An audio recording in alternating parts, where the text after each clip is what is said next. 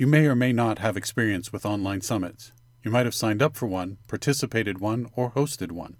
They are considered a little larger on the side of marketing endeavors. The main goal is to get some really good exposure, legitimize yourself in your field, and grow your audience by building your email list. It's a project that some people underestimate. And when they do, the results will show it. There are no shortcuts. And there isn't much to debate when it comes to what foundational things makes a successful online summit. What's interesting is, this particular project can really make a huge impact on your business. The reason people don't do them as much as they used to isn't because they don't work, it's because so many have tried to do them, not properly, of course, and failed. And others see the carnage and think this is a marketing strategy that doesn't work. It does work, really well, and I'm going to break it down for you. You're listening to It All Works. I'm your host, Jason Wheeler, and this is episode 23 Online Summit Success Simplified. For those of you who don't know what an online summit is, let me give you a brief description. This way, you will have a better understanding of some of the things I will explain later that will make it a success. An online summit is a digital event that is comprised of a number of interviews of experts within a specific niche or subject. The purpose of the summit is to attract people who are in need of the information or help from the experts that share their interviews. The purpose for the host of the summit is to grow their following or email list with people who are in need of products or services within their specific niche and to gain exposure as an expert themselves. The summit could have as few as six interviews or could have as many as 50 or more. It really is up to the host. The summit attracts new followers and subscribers for the host through the experts who are interviewed, promoting the summit, and participating in it. This promotion leads to people usually registering by email. Summits can get several thousand or more registrants through expert promotion and advertising if things are done optimally. But I'm doing this episode to explain where the optimization should happen and why. Some of you might not know about summits. Some of you might have tried and not succeeded as much as you would like. Or maybe you want to do even better the next time you attempt one. Summits are a fairly large marketing project, but they are easily achieved if you're organized and can stick to a plan. They don't consume all your days entirely, you could do a bit of the project each day over the span of three or four months. Sure, you could do it faster, but then it will take up most of your time. Also, there are advantages to spreading it out over time when it comes to scheduling interviews and promoting the event. I have seven things that are simple that will certainly help your summit become more successful. So let's get started. Number one, the niche of the subject matter will really determine your potential audience. When people consider investing their time to register and participate in the event, they want to be sure that the information they can gain from it will be helpful and valuable. If you are vague or generalized in your topic, you might get some registrants, but not a very specific type of registrant. And although a summit should bring in more people into your email list, you want them to be the most niched and high quality contact you can obtain. There have been many well put together summits that have failed to do this one specific thing properly, and by all accounts it looked to be a success, until later when they started to communicate with their new contacts and realized those people were not ideal clients. So after a while, a large number of them either stopped reading sent emails or unsubscribed. Making the topic a niche which is right for you and make it obvious with the naming of the event will go a long way to get you those leads that you want and not waste all the effort you put into a project like this. Number two, it only makes sense that if you have to make an event niched in, then you must make sure your speakers match that niche. They are connected. It is part of keeping a promise to your attendees. When you promote an event like this and others, you will be touting it to be about a specific topic or niche. Your speakers have to back up your promotional statements. The people who attend don't want to be confused or have their time wasted. They want to learn something new, but it has to be within that specific niche or subject. Too often, hosts make the mistake of having expert interviews on a summit, even though the interview isn't totally aligned with the summit topic. It might be because they like the person or because they're popular. Maybe they're friends. Doing this is harmful, it's damaging. When people watch an expert interview on a summit that doesn't belong, they tend to stop participating, and before you can send a single email to them later, they have already decided to tune you out. One of the worst reasons people have the wrong experts on their summit is to make up the numbers. Maybe they had a plan to have 16, 24, or 30 interviews and couldn't find the right people. It's still not a good idea to do it. It's destructive, believe me. Find the right people for the interviews. You should know who they are already. After all, this is the business you're in. And you don't need to wait until you are doing an event like this to discover the people you would want to interview. You can do this all year round. Create a list. And when you're ready to start inviting people, it's all there waiting for you. Number three, there is more than one thing that makes speakers the right speaker for expert interviews. Their reputation becomes very important. Even though some people focus on the size of the audience that the expert might have, I can assure you this is much more important than the numbers. Since experts are going to be the ones promoting the event to their own followers and subscribers, you need to be sure they will actually promote the event and that their people will actually be interested in participating. One of the biggest challenges is to find a good niched in speaker that have a large actively engaged following that they will promote to. Unfortunately, some speakers with large followings believe they have enough leverage not to have to promote. Because they think they are a superstar and the mention of their names will draw in a crowd. It doesn't work that way. And don't ever let anyone make you believe it. I have seen experts who have a half a million followers and a 100,000 people on their email list get fewer people to join an event than an expert with 2,000 people on their email list that was willing to promote. The people with the big following seldom do much to improve an event for the host unless you are paying them. If you are not paying them, then they are showing up to the event to draw more people to them while not sharing their audience with you. But it's not just the big list people that do this.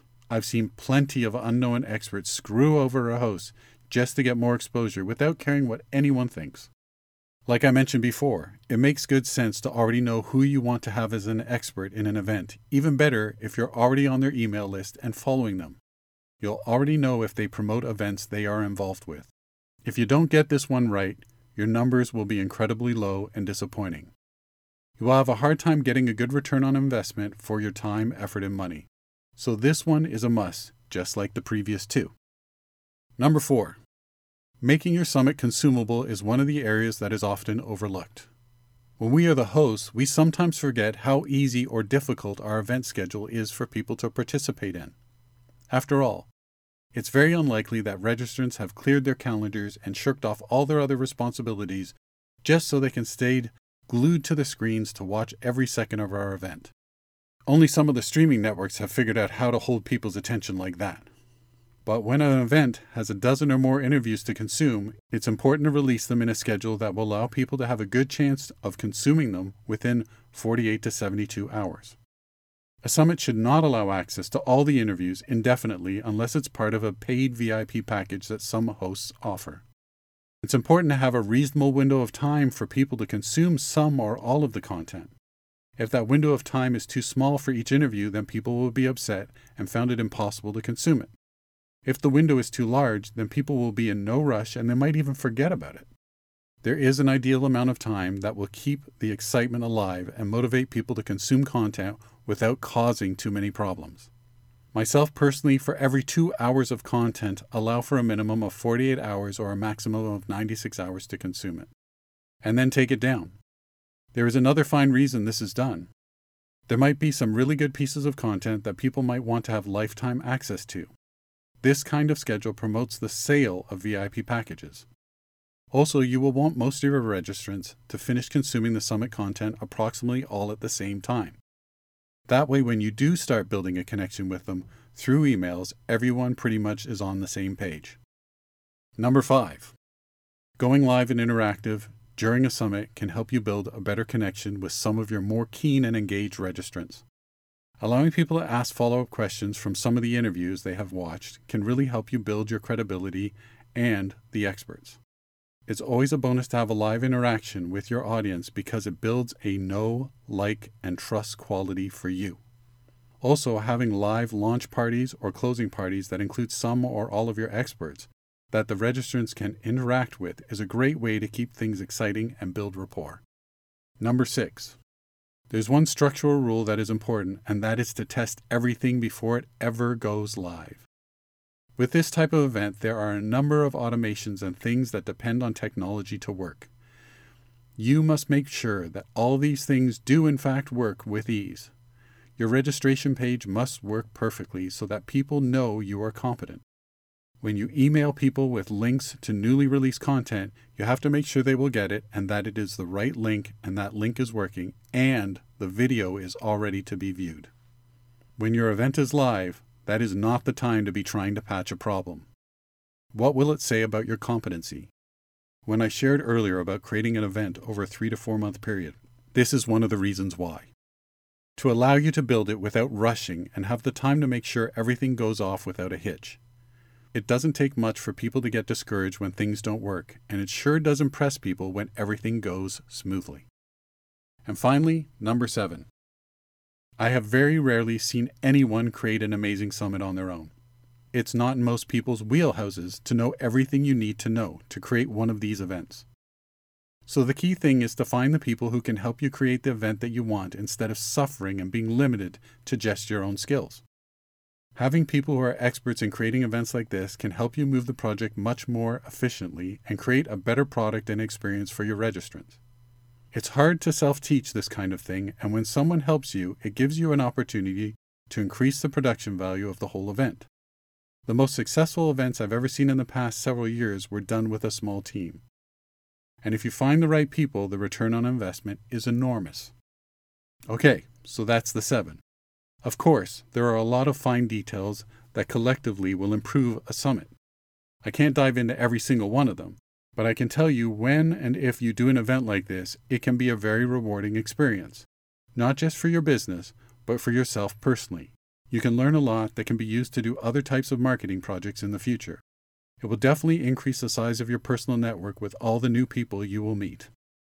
You will suddenly have some street credibility from people who have just discovered you, and of course, you will now have a sizable amount of new valuable content that you'll be able to use in the future for other projects and purposes. Doing this type of event can grow your following and email list quite large and quickly. And if you have managed to acquire the right audience by following the points I have outlined, you will be able to succeed faster in your business with those quality leads. I hope you look into doing something like this in the future it's a great event to have under your belt. Making it all work. Two things I want to share with you.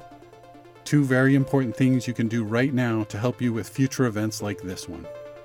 In this episode, I did focus on the right speakers as a main point, and I need to repeat that advice here.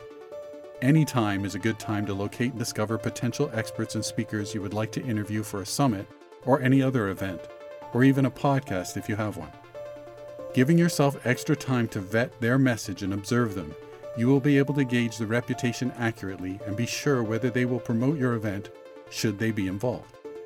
I focus on the experts and speakers because you can do everything else perfectly, but if you have the wrong experts and speakers, it will be a disaster and there will be nothing you'll be able to do about it once the event goes live.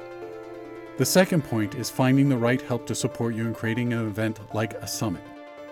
Find people with the right experience and reputation so you can be sure they will help you get the job done and so you can learn from them too. I hope you enjoyed this episode on summits. These seven points will help anyone looking to succeed with this type of project. Hopefully, you try it yourself. If you have any questions about this week's episode, please email me. You can do that right from this week's episode page on the podcast website at itallworks.com. I love hearing from my listeners. And don't forget to subscribe to this podcast so you can hear the latest episodes. Thanks for sharing your time with me. Until next week, take care.